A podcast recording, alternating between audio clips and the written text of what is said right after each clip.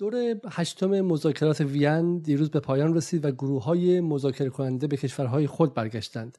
علی باقری کنی مذاکره کننده ارشد ایران هم امروز بعد از ظهر به تهران برگشت. در این دوره مذاکرات چه اتفاقی افتاد؟ افق پیش روی مذاکرات چیست؟ آیا امکان رفع تحریم ها در آینده نزدیک وجود دارد و آیا این مذاکرات می تواند گرهی از اقتصاد و معیشت فروبسته مردم عادی ایران باز کند؟ و چرا تا به حال این مذاکرات اینقدر به طول انجامیده آیا آنطور که رسانه های غربی می‌گویند ایرانیان انعطاف کافی به خرج ندادند؟ آیا مشکل اینجاست که آنطور که رسانه های داخلی و اصلاح طلبان می‌گویند مذاکره کنندگان دولت رئیسی از توانایی و هنر دیپلماسی و فن مذاکره تیم قبلی یعنی دولت حسن روحانی برخوردار نیستند. و همینطور هم در هفته گذشته امیر عبداللهیان وزیر خارجه ایران از امکان گفتگوی مستقیم بین تهران و واشنگتن صحبت کرد. ادهی می‌گویند اصلا بدون مذاکره مستقیم با آمریکا نمی‌توان برجام را احیا کرد. آیا گفتگوی مستقیم راه حل باز شدن گره مذاکرات است؟ چرا ایران تا این لحظه حاضر به گفتگوی مستقیم نشده و از سوی دیگر چرا رسانه های غربی تا این حد اصرار به گفتگوی مستقیم بین ایران و آمریکا دارند؟ سلام. به جدال امشب شنبه نهم بهمن خوش آمدید. مهمان امشب من یوسف عزیزی پژوهشگر سیاست گذاری عمومی از دانشگاه ویرجینیا تک از واشنگتن دی سی است. پس از گفتگو هم یک ساعتی در کلاب هاست شنونده پرسش ها و نظرات شما خواهیم بود. اما قبل از شروع من روز گذشته اتفاقی افتاد که می‌خوام با شما در صحبت کنم و ببخشید. ببخشید. روز روز گذشته در شب گذشته من در اینستاگرام داشتم یکی از برنامه های یوتیوب جدال رو پخش می‌کردم. برنامه ای که بین من و خانم دکتر الهه کولایی حدود یک هفته پیش در یوتیوب برگزار شده بود و حدود 20 دقیقه از این گفتگو گذشته بود که اینستاگرام این گفتگو رو قطع کرد و امکان live رو هم از من گرفت و, و live من رو هم به مدت چند هفته محدود کرد. امروز گفتگوی از دکتر محمد مرندی که هفته پیش در هارت برنامه HARDtalk BBC World Service اتفاق افتاده بود. رو با زیرنویس فارسی در صفحه گذاشتم و متنی رو همراهش کردم و حدود یک ساعت بعد بی بی سی اینستاگرام این پست رو حذف کرد و به من اخطار داد. همونطور که در اینجا می‌تونید ببینید. این اتفاقی که در یکی دو سال گذشته یا بیشتر حداقل از سال 2017 18 این چهار سال گذشته بودن خیلی زیاد برای من و بسیاری دیگر از کاربران ایرانی و همینطور غیر ایرانی در فضای فیسبوک و اینستاگرام افتاده. و در سالهای گذشته خب باعث به شکلی ناراحتی و باعث احساس ضعف و درماندگی خیلی زیاد می‌شد. وقتی شما کارتون تولید محتواست و اون پلتفرمی که درش محتوا رو تولید می‌کنید یک بار شما رو محروم می‌کنه و سانسور به خرج میده و نوعی از دیکتاتوری سایبری به خرج میده.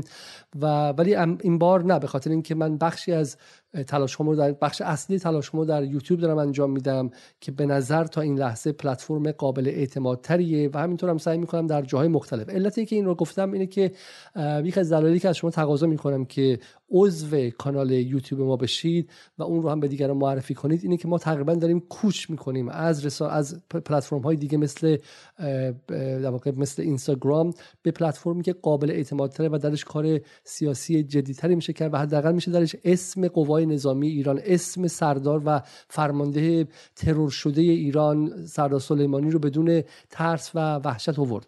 و از این نظر یک قدم دیگه این که ما داریم به سمت ایجاد سایتی برای جدال میریم که بدون ترس دیگه بتونیم صدای خودمون رو به گوش مخاطبان برسونیم و صدای مخاطبان رو هم منتشر کنیم. نمیشه تنها به شکلی منتقد سیاست های گروه های مثل متا و فیسبوک و غیره شد. وظیفه اونها منافع خودشونه. سوال این که ما برای دفاع از خودمون چه کردیم؟ ما نمی‌تونستیم بگیم که ارتش آمریکا منافع ما رو تامین نمی‌کنه یا اینکه مثلا به ما حمله می‌کنه. ما رفتیم مقابلش پدافند موشکی و پدافند پهبادی و غیره رو ایجاد کردیم. در مورد فضای مجازی هم سوال اینه که ما موظف هستیم به عنوان کسانی که دگر اندیش هستیم و متفاوت میاندیشیم. از جو غالب جامعه در حال حاضر فضاهای خودمون رو بسازیم. سایت جدال به زودی به راه خواهد افتاد. حدود 25 میلیون از ما کمک واقع هزینه خواستن برای ایجادش که در حال حاضر هنوز برای اون مقدور نبودم و به زودی این کار رو خواهیم کرد. اما قبل از شروع من می‌خوام این تکه از فیلم مرندی رو برای شما پخش کنم. به عنوان پاسخ به عنوان برای گفتن اینکه ما از سانسور حالا اینستاگرام عقب نخواهیم رفت. در اینجا من از این پلتفرم استفاده می‌کنم و همینجا از دکتر محمد مرندی دعوت می‌کنم یک بار دیگه که به برنامه جدال بیان. حالا که حتی سخن گفتن از ایشون رو ممنون کردن در حالا جایی مثل اینستاگرام تقاضا می‌کنم بیان و مستقیم با مخاطبان ما صحبت کنند that there isn't much apparent movement in the US position or in the Iranian position. Do you accept that 2022 could be an extremely dangerous year in the Middle East because the Americans are convinced you are now, in the words of Antony Blinken, the Secretary of State, a very, very short time away from Iran getting enough fissile material for a nuclear weapon. And we know the Israelis are watching this very closely, and their Prime Minister, Naftali Bennett, has reserved the right quite explicitly to not be bound by anything that comes out of the talks in Vienna. He says, We are not and will not be a party to any agreement. So there could be this long dreaded conflict in 2022 over your nuclear program, couldn't there? هفته پیش محمد مرندی استاد دانشگاه تهران و مشاور تیم مذاکره کننده هسته‌ای با هارتاک بی بی سی جهانی گفتگو کرد. موجی سرشناس استیون سکر بهش گفت که اوضاع خطرناکه و بوی جنگ میاد. چون ایران و آمریکا انصاف به خرج نمیدن و اسرائیل هم گفته حق خود رو برای جلوگیری از دسترسی ایران به سلاح هسته‌ای محفوظ می‌دونه. تا اینجا البته اتفاق جدیدی نیفتاده. 20 سال از بحران هسته‌ای میگذرد و غرب همیشه حتی در ماه اصل ظریف و جانکری یا خودش مستقیما تهدید به حمله نظامی کرده یا گفته ما هم کاری نکنیم اسرائیل خودسر و خودجوش حمله خواهد کرد خودشان می‌گویند سیاست چماق و هویج اما اسم واقعیش سیاست چماق و خنجر است یک سو خنجر تحریم در پهلوی ایران و سوی دیگر چماق تهدید نظامی اما بگذارید بقیه گفتگو رو ببینیم Well, we know about Western conflicts and how they destroy country after country. But Iran is not Iraq. Iran is not even Vietnam. Iran and its allies in this region are far more powerful than anything the Americans have confronted before. The Israeli regime is too puny and small to do anything significant to Iran. And if it attacks Iran, the retaliation will be something disproportionate and crushing. So I don't think the Israelis would be that foolish. But the Americans know quite well that if they attack Iran, all those bases in these in the region and all those countries that are hosting those bases will pay a heavy price and it will bring about the destruction of the global economy. So there is a balance of terror here. And the Iranians don't believe that the United States will be foolish enough to engage in war. See, so the smart thing is for the Americans to negotiate. The smart thing is for the Iranians have already compromised. The JCPOA was the compromise. در پاسخ به استیون سکر مرندی با خونسردی تمام می‌گوید اسرائیل کوچکتر و ضعیفتر از آن است که حمله کند و اگر حمله کند پاسخ ایران خرد کننده و ویران کننده خواهد بود و آمریکا هم می‌داند که اگر خودش حمله کند تمام پایگاههایش و کشورهای میزبان آن پایگاه ها هزینه گذافی خواهند داد. حرف مرندی را مخاطب بی بی سی جهانی که در هند و اندونزی و شیلی نشسته ده یا حتی پنج سال پیش اگر میشنید می‌گفت لافی شعارگونه بیش نیست. اما حالا نه مجری به عملی بودن این حرف تردید وارد می‌کند نه مخاطب جهانیان را ذره غیر ممکن می‌داند. چرا که این سالها از بازپسگیری سوریه تا هفت سال پیشروی حوسی هایی که قرار بود سه هفته ای توسط بن سلمان نابود شوند تا عین الاسد و گلوبال هاک و توقیف نفتکش انگلیسی و موشک های بالستیک تصویر قدرت نظامی ایران در ذهن جهان حک شده و این قدرت نظامی دیگر واقعیتی تثبیت شده و غیر قابل انکار است.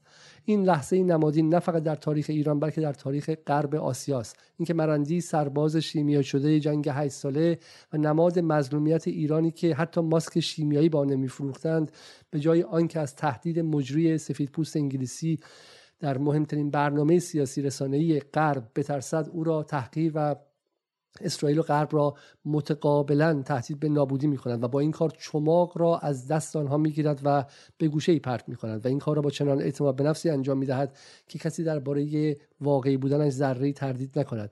این کلمات این نحوه سخن گفتن نماد اقتدار تردید ناپذیر و بازگشت ناپذیر نظامی ایران است. نماد ایران جدیدی که از پس چهار دهه هزینه انسانی و اقتصادی توسط یک مردم متولد شده. لیبرال های ایرانی این سالها گفتگو با غرب را هر روز تبلیغ کردند اما نگفتند با اربابی که با چماق بالای سر ما ایستاده و هر لحظه می‌گوید ممکن است با آن چماق به سر ما بزند اصلا چگونه می شود گفتگو کرد؟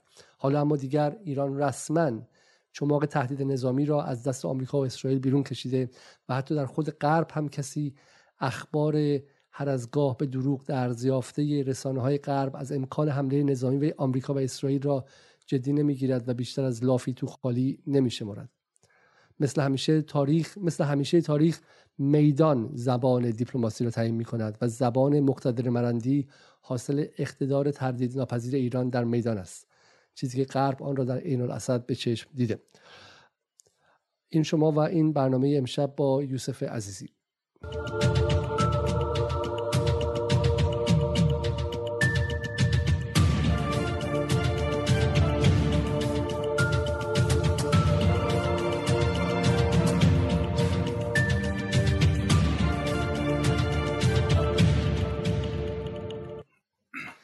سلام آی عزیزی شب شما بخیر یا روزتون بخیر هر جا که هستید در واشنگتن و خیلی خیلی ممنون که دعوت من رو پذیرفتید. به عنوان نخستین سوال دور هشتم مذاکرات به پایان رسید.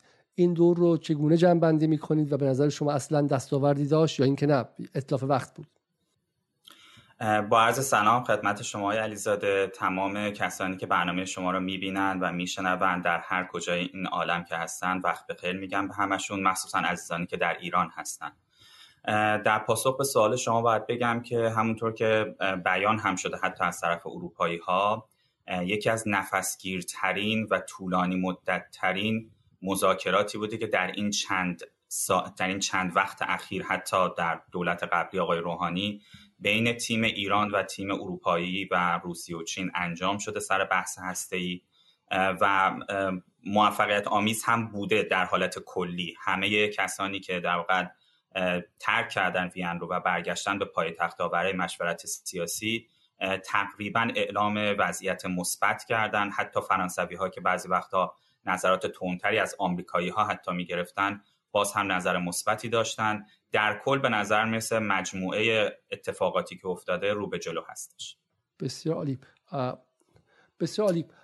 حالا وهله اول.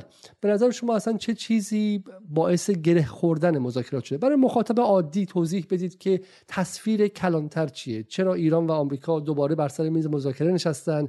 چرا هشت دور مذاکره و آیا این قرار تا دوره هشتادم ادامه پیدا کنه؟ یک شهروند عادی در تهران و در بیرجند و در خوزستان که می‌خواد به شکلی زندگیش رو تعیین کنه و در این وضعیت به شکلی بسیار شدید اقتصادی. آیا قراری که مذاکرات تموم شه؟ آیا قرار تحریما برداشته بشه؟ و چرا اینقدر طول کشید تا این لحظه؟ بله یه چند دقیقه اگه به من فرصت بدین من قشنگ موضوع رو باز می‌کنم. ببینید ما بحث هسته ایران و توانمندی هسته ایران اصلا ربطی به جمهوری اسلامی نداره. این بحث از زمان رژیم گذشته شروع شده سرمایه گذاری شده روش. برای نیروی انسانی برای تجهیزات برای اینکه به یک صنعت پیشرفته ای برسه که بخشای مهم انرژی بخشای مختلفی که در حوزه پزشکی کشاورزی و مسائل امنیتی حتی هستش رو بتونن در واقعیت به اهدافش برسن. بعد از انقلاب اسلامی حالا اتفاقاتی اول انقلاب و زمان جنگ افتاد ولی دوباره تصمیم همه دولت ها همه کسانی که مسئول بودن در نظام جمهوری اسلامی بود که این صنعت رو به جلو بره.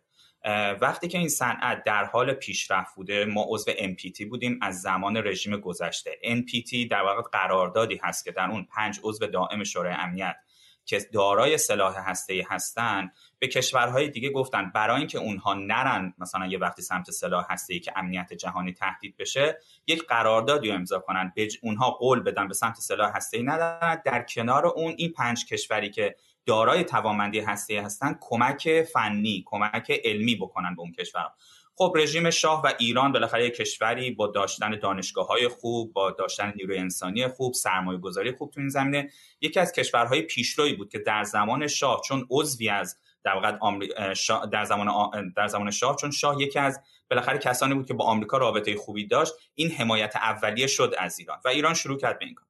بعد از انقلاب سال 2002 2003 تقریبا اواخر دولت آقای خاتمی در واقع این بحث به یک باره در رسانه های جهانی خیلی دیگه روش مانور داده شده بود. آمریکا حمله کرده بود به افغانستان آمریکا حمله کرده بود به عراق و در واقع به یک صورت بهانه توی میدیای جهانی توی اون رسانه های جهانی آوردن که او بحث اتمی ایران هست و ما باید به این بپردازیم. و کاری که آقای خاتمی کردن همین تیم قبلی مذاکراتی آقای روحانی آقای ظریف در اون زمان در تیم مذاکراتی بودن به مدت دو سال برنامه هسته ایران کاملا تعلیق شد. ما حتی رفتیم بجز MPT یک مرحله بالاتر پروتکل الحاقی رو قبول کردیم که نظارت های بسیار بیشتری رو برنامه هسته روی کشور کلا داشت. و خواسته ما هم مشخص بود. ما می‌خواستیم اونها مطمئن بشن که در واقع ما به سمت بم نمیریم و اجازه بدن که ما فعالیت همون داشته باشیم مثل همه کشور دیگه. ببینید ایران هدفش این بودی که هیچ وقت استثنا نشه در دنیا. از حقوق بین خودش برخوردار باشه. نیام بگن تو حق نداری این, این در واقع حق بین چون اگه یه حق بین المللی شما رو بگیرن میرن دنبال بعدی میرن دنبال بعدی. شما باید سرش وایسید به خاطر اینکه می‌خواید یک کشور قدرتمندی باشید خب اتفاقی که افتاد من سریع بگم این بود که جورج بوش پسر او گفتش که یک سیاستی گذاشت به نام zero enrichment. یعنی هیچ گونه غنیسازی در خاک ایران نباید بشه. اگر ایران حاضره که هیچ غنیسازی در خاک خودش نکنه okay. ولی اگر نه باید تحریم بشه باید تحت فشار قرار بگیره. و این خب همونطور که گفتم حق بین المللی نه جمهوری اسلامی حق بین المللی ایرانیان رو زیر سوال میذاشتش. خب این اتفاق که افتاد در واقع اون دو سال توقف برنامه هسته ای ایران اون تعلیق موقت کنار رفت شروع شد به کار شروع شد فعالیت کردن تو برنامه هسته ای. یک صحبت آقای دکتر صالحی دارن. با وبسایت انتخاب دو ساعت و 20 دقیقه است در پلتفرم ها هست. ایشون خب انسان بالاخره صادقی هستن حالا انسان اخلاقی هستن. ایشون حرف قشنگی می‌زنن. میگن هر گروه دیگه ای هم میومد سر کار. آقای لاریجانی آقای جلیلی هر کسی میومد برنامه هستی رو در اون سالها پیش می‌برد. برای اینکه اگر پیش نمی‌برد ما دیگه اهرم فشاری نداشتیم. ما کاری نمی‌تونستیم بکنیم. اونها زور می‌گفتن. اونها خلاف قوانین بین المللی صحبت می‌کردن که خودشون باید خودشون نوشته بودن و خودشون باید بهش پایبند میبودن. ببینید ما این جدالی که در واقع ایران فناوری هسته ایش رو گسترش می‌داد این چرخه و اونها تحریم می‌کردن انقدر ادامه پیدا کرد تا دور دوم آقای اوباما که میشه سال آخر آقای احمدی نژاد ماهای آخر. در اون سال آقای اوباما دیگه از اون سیاست جورج بوش و سیاست دور اول خودش کوتاه میاد. تو مذاکرات عمان به نمایندگان آقای خامنه ای میگه که ما حد محدودی از غنیسازی در خاک شما رو میپذیریم. بیاید بشینید با همدیگه بشینیم در مذاکره کنیم در از 6 ماه به توافق برسیم. که این مشکلات حل بشه. قدم اول یعنی من اینم بگم بحث هسته ای ایران اولین قدم برای آمریکاست. ما مشکل با آمریکا بحث هسته ای نیست. هسته ای بهانه هست و اولین قدم هست برای رفتن به مسائل دیگه. از دید آمریکایی‌ها دارم عرض می‌کنم خدمتتون. حالا این بحثش رو اگه خواستیم بعدا بیشتر باز می‌کنیم. خب این اتفاقی که افتاد خورد به دولت آقای روحانی 18 ماه 20 ماه طول کشید مذاکرات. به یک برجامی رسیدیم که در اون برجام حالا با همه انتقاداتی که از بحثمون امشب در مورد اون نیستش حق غنیسازی ایران به رسمیت شناخته میشه توسط پنج عضو دائم شورای امنیت به اضافه آلمان به اضافه اتحادیه اروپا. و میره یک قطعنامه شورای امنیت سازمان ملل میشه. یعنی از دید تیم ایرانی اینها دیگه بزرگترین تضمین هایی هست که میشه در نظم بین الملل گرفت. خب پس ما رفتیم این کارو کردیم به این نتیجه رسیدیم و عملی و تمام تعهداتمون انجام دادیم. یعنی یک واچداگی هست یک گروه دیگه به نام سازمان بین‌المللی انرژی اتمی هست زیر مجموعه سازمان ملل فنی هست سیاسی هم هست. حالا بحثش جداست. او اومده تایید کرده که ایران به تمام تعهدات خودش عمل کرده. من اگه بخوام ریز این رو بگم حالا بذارید توی قسمت دیگه بگم. ولی اون نظارت هایی که ایران پذیرفت هیچ کشوری نه پذیرفته نه خواهد پذیرفت. حتی کشورهای شکست خورده در جنگ. اما ما گفتیم اینها رو قبول می‌کنیم تا جامعه جهانی مطمئن بشه ما به دنبال بمب اتم نیستیم. ما فقط می‌خوایم به صورت صلحآمیز ازش استفاده بکنیم. آقای ارنست مونیز وزیر انرژی آمریکا اینها یه سری در واقع آزمایشگاه های ملی وزارت انرژی دارن. اینها چهار تا اومدن تمام برنامه هسته ای ایران رو و اون برنامه آیندهش رو اومدن مدل سازی کردن. آقای نسمونیس توی در واقع کنگره آمریکا میاد میگه در کناری که سناتورها داشتن سوال میپرسیدن. میگه ما چهار راهی که یک کشوری مثل ایران می‌تونه به بمب اتم دست پیدا کنه همه رو بلاک کردیم همه راه ها رو بستیم. یعنی مطمئن باشید که این انقدر محکم هست این قرارداد. خب اتفاقی که میفته اینه که آقای ترامپ میاد. حالا دلایلش رو می‌تونیم بعدا بحث کنیم به خاطر مسائل داخلی آمریکا مسائل سیاسی از برجام خارج میشه و تحریم هایی که ادعا این بود که تحریم ها و مشکل اقتصادی ایران به خاطر تحریم های سازمان ملل. ما الان تحت تحریم سازمان ملل نیستیم. تحت تحریم های آمریکاییم. تحریم های یک جانبه آمریکا. تحریم های یک جانبه آمریکا روی شرکت های سالس یعنی شرکتی از اروپا یا شرکتی از جای دیگه می‌خواد بیاد با ایران کار کنه. اگر سهامی در بورس نیویورک داره اگر مبادله در آمریکا داره در واقع جریمه میشه تحت تحریم قرار می‌گیره دیگه باهاش مبادله نمیشه. و ضرر زیان می‌بینه. بنابراین اون از ترس این که تحت تنبیه آمریکا قرار نگیرن با ایران ارتباط برقرار معروف به تحریم های ثانویه درسته؟ تحریم های ثانویه. تحریم های اولیه برای مردم خود آمریکاست که اصلا از اول انقلاب به خاطر مسائل مختلف حق سرمایه گذاری نداشتن. اینم تحریم های ثانویه است. مگر اینکه برن از یک دفتر خاصی تو دیپارتمان ترژری تو وزارت حالا دارایی آمریکا به نام اوفک برن مجوز بگیرن که حالا بحثش جداست. اما نکته ای که هست اینه که ایران تا یک سال بعد از اینکه آقای ترامپ هم خارج شد دست به هیچ کاری نزد. بازم به تعهدات خودش بود. فکر می‌کرد اروپایی ها کاری خواهند کرد. که اروپایی هیچ کاری نکردن. هیچ کمکی نکردن اروپایی. و اتفاقی که افتاد این بود که ایران اعلام کرد من کم کم پس تعهدات خودم رو کاهش میدم. و این هم طبق برجامه. یعنی همه انتقاداتی که حالا بعدا اینها داریم با آقای ظریف بالاخره این نکته در برجام بود و مثبت بود. که اگر یک طرفی به تعهدات خودش عمل نکنه طرفهای دیگه هم می‌تونن از تعهدات خودشون عدول بکنن. برای همین ما الان در برجام هستیم. عضوی از برجام هستیم که آمریکا نیست و خارج شده. اما به تعهدات خودمون هم عمل نمی کنیم چون اون بنفیتی که اون سودی که باید از برجام می‌گرفتیم از این قرارداد می‌گرفتیم رو هم نمی‌گیریم. حالا اتفاقی که افتاد این بود که خیلی ها ادعا می‌کردن اگر آقای بایدن بیاد سر کار چون ترامپ یک استثناست در سیستم سیاسی آمریکا اگه آقای بایدن بیاد سر کار همه چی یه شبه درست میشه. ایشون برمیگرده به همون سیستم آقای اوباما چون اون موقع هم خودش معاون آقای اوباما بود و همه چی دوباره برمیگرده به اون شرایطی که ما داشتیم در سال آخر دولت آقای اوباما. یعنی فقط یه چهار سال این وسط حالا وقت افتاده. دو سال و نیم سه سال چهار سال وقت افتاده. اشکال امید ایران هم آیا این بود؟ یعنی امید مثلا روحانی این بود که چون حالا با ترامپ این اتفاق افتاده بایدن چون بخشی از برجام بود دیگه. بایدن در زمانی که برجام توسط رئیس جمهور آمریکا امضا شد معاون رئیس جمهور و نفر دوم کشور بود. درسته؟ برای همین قاعدتا وقتی که برگشت به قدرت باید به چیزی خودش زمان قدرت امضا کرده احترام میذاشت. و امید ایران هم این بود قاعدتا. درسته؟ اینجا دو تا روایته. یک روایتی هست که میگه حتی تیم قبلی آمریکا جان کری و خانم وندی شرمن و اینها اینها به ایرانی ها گفته بودن حالا پیام داده بودن به صورت مستقیم یا غیر مستقیم که صبر کنید کارهایی نکنید که مثلا حالا خیلی دیگه از نظر امنیت بین یا توجیهی نداشته باشه برای اروپایی ها مثلا نگه داشتن برجام از نظر سیاسی چون اروپا فقط توان سیاسی نگه داشتن برجام رو داشت اراده سیاسی عملی که کاری نکرد. که تا اینکه ما دولت ترامپ در واقع سرنگون بشه یا مثلا چهار سالش تموم بشه اگه ما بیایم اوضاع اوکی میشه. یه روایتی هم هست که نه این بحث نبوده و مثلا ایران اون اعتماد نداشته. هرچند من این نکته اینجا بگم. یه صحبتی که جناب آقای ظریف داشتن قبل از انتخابات آمریکا تابستان سال پیش که بله اگر آقای بایدن بیاد من با ایشون قهوه خوردم. ایشون مسائل بین المللی و درک بهتری نسبت داره بیشتر داره نسبت به آقای ترامپ. و به احتمال زیاد اوضاع بهتر میشه. به احتمال زیاد این اشتباهاتی که آمریکا در این چهار سال کرده جبران میشه. این نشون میده که به نظر می‌رسه یک ساده انگاری بوده نسبت به این قضیه. من حالا نمی‌خوام با قاطعیت بگم ولی متاسفانه به نظر می‌رسه این ساده انگاری بوده. چرا؟ چون وقتی آقای بایدن میاد سر کار تا دو ماه سه ماه ایشون هیچ قدمی ور نمیداره. یعنی حتی حاضر به مذاکره هم نمیشن. فشار حد اکثری هنوز روی ایران بوده که هنوز هم هست. کی اونا حاضر میشن بیان برای حداقل شروع مذاکراتی برای بازگشت به تعهدات؟ وقتی که مجلس ایران اون قانون رو تصویب می‌کنه. که چی؟ که اگر آمریکایی ها تحریم رو ور ندارن ما از اون پروتکل الحاقی بیرون میایم محدود می‌کنیم نظارت هاشون و نظارت ها مهمترین نکته اطلاعاتی امنیتی بود که آمریکا دنبالش بود. و غنیسازی خودمون رو گسترش میدیم به مرز 60 درصد و بالاتر.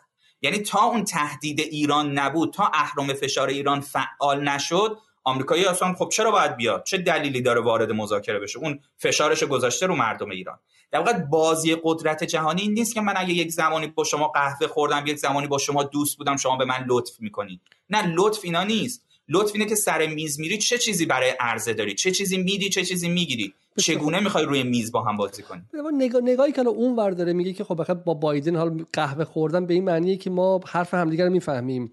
و حرف اینه که ما می‌دونیم که جان کری بایدن اوباما نگاهشون این نبود که توی منطقه وایسن یه جنگ دیگه کنن. نگاهشون همون بحث گردش به شرق یا تیل تو ایژیای معروف اوباما بودش و نگاهشون بود که اینجا رو امن کنن. یه سطحی از ثبات حداقلی برقرار کنن. حالا بقیه همسایه ها هم این سه تا چهار تا حکومت اصلی اینجا عربستان و ایران و ترکیه می‌خوان با هم دیگه نزاهای محلی داشته باشن داشته باشن اما ما از اینجا به تدریج خارج شیم و بریم تمرکز رو بذاریم روی بحث اصلی.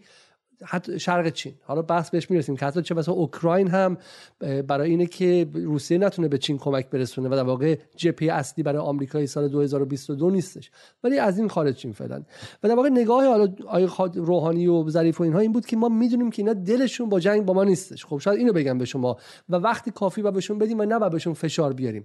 اما از اون طرف ایده هم میگن که خب بایدن هم مثل هر کس دیگه یعنی ما از فریم ورک یا از اون چارچوب حالا ایدولوژی که داخل ایران بیایم بیرون که آمریکایی‌ها همشون شیطان هستن و بریم وارد فریم ورک رال پالیتیک یا سیاست عملی بشیم داستان که خب بایدن مسائل مختلفی داره دیگه. داره با اون جناح هم میجنگه.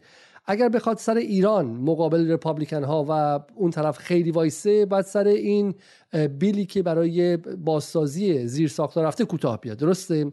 اگه سر روسیه اگه سر روسیه بخواد وایسه نمی‌دونه سر ایران کوتاه بیاد و غیره.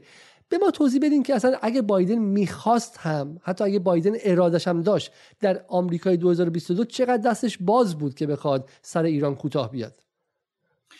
ببینید سوال دو تا سوال خیلی خوب پرسین حالا من اول این سوال جواب بدم بعد نکته قبلی رو بگم که هدف آمریکا چی بود. ببینید مسئله ایران برعکس اون چیزی که توی رسانه های فارسی زبان روش زوم شده و فوکس شده و همه فکر می‌کنن تو آمریکا الان همه دارن در مورد ایران صحبت می‌کنن. نه. مسئله ایران یکی از بی اهمیت ترین مسائل سیاست خارجی آمریکا نزد مردم ها. یعنی نزد public opinion آمریکاست. یعنی مثلا rank ش اتفاقا تو نظرسنجی ها از من دارم بر مبنای نظرسنجی ها میگم. مثلا rank دوازدهم داره. بحث روسیه بحث چین بحث کره شمالی که بمب اتم داره قابلیت زدن در واقع ساحل غربی آمریکا رو داره. عرضم بزرگ بحث تغییرات اقلیمی بحث مهاجرت. اونم نه مهاجرت از کشور اسلامی بحث اون مرز جنوبی آمریکا که آمریکای جنوبی و آمریکای مرکزی هست. اینها خیلی مسائل مختلفی که آمریکایی ها درگیرشن. به عنوان national security شون امنیت ملیشون طبقه بندی میشه. بحث سیاست خارجی برای مردم عامی آمریکا خیلی اهمیت داره. آقای بایدن ببینید اگر می‌خواست بر اساس executive order ه یعنی قدرت اجرایی رئیس جمهور می‌تونست همون شب اولا برگرده. آقای ظریف هم گفت شما اگه سه تا قانون اجرایی دستور اجرایی که آقای ترامپ گذاشته بود رو تغییر بدی همه چی برمیگرده به سیستم نرمال. ولی همونطور که گفتیم بحث ایران اهمیت اونچنانی نداره و این فرد اگر برمیگشت نه تنها از ریپابلیکن ها بلکه از بخش عمده ای از جناح دموکرات و اون مینستریم میدیا جریان اصلی رسانه ها مورد در واقع هجوم قرار می‌گیره چون خیلی از دموکرات ها برعکس اون چیزی که در ایران میگن اتفاقا روابط قوی تری با لابی اسرائیل دارن. و اتفاقا مینستریم میدیاشون جریان اصلی رسانه با اینکه با ترام مشکل داشتن. ولی به معنی نیست که با ایران خوب بودن نه اونها به دلایل دیگه با ترامپ مشکل داشتن چون ترامپ نگاه به اون سیستم لیبرال بین الملل رو نداشت. اون نگاه ترامپ نگاه خاصی بود با نیتو مشکل داشت با اروپایی ها مشکل داشت با سیستم جهانی مشکل داشت با قراردادهای تجاری آمریکا مشکل داشت. خب اینها چیزهایی است که این رسانه های جریان اصلی ازش منفعت می‌برن. رسانه های جریان اصلی دنبال در واقع این همین نگه داشتن این سیستم بعد از جنگ جهانی دوم در جهان هستن. این سیستمی که داره تغییر می‌کنه به خاطر رشد چین به خاطر مسائل روسیه به خاطر مسائل خاورمیانه اینها داره تغییر می‌کنه. بنابراین مشکل رسانه های اصلی و مشکل بخشی از سیستم حاکمیت آمریکا با ترامپ سر یک چیز دیگه ای بود. بحث ایران که میشه اتفاقا بزرگترین اتحاد در سیستم سیاسی آمریکاست. من یه مثال کوچیک براتون بزنم.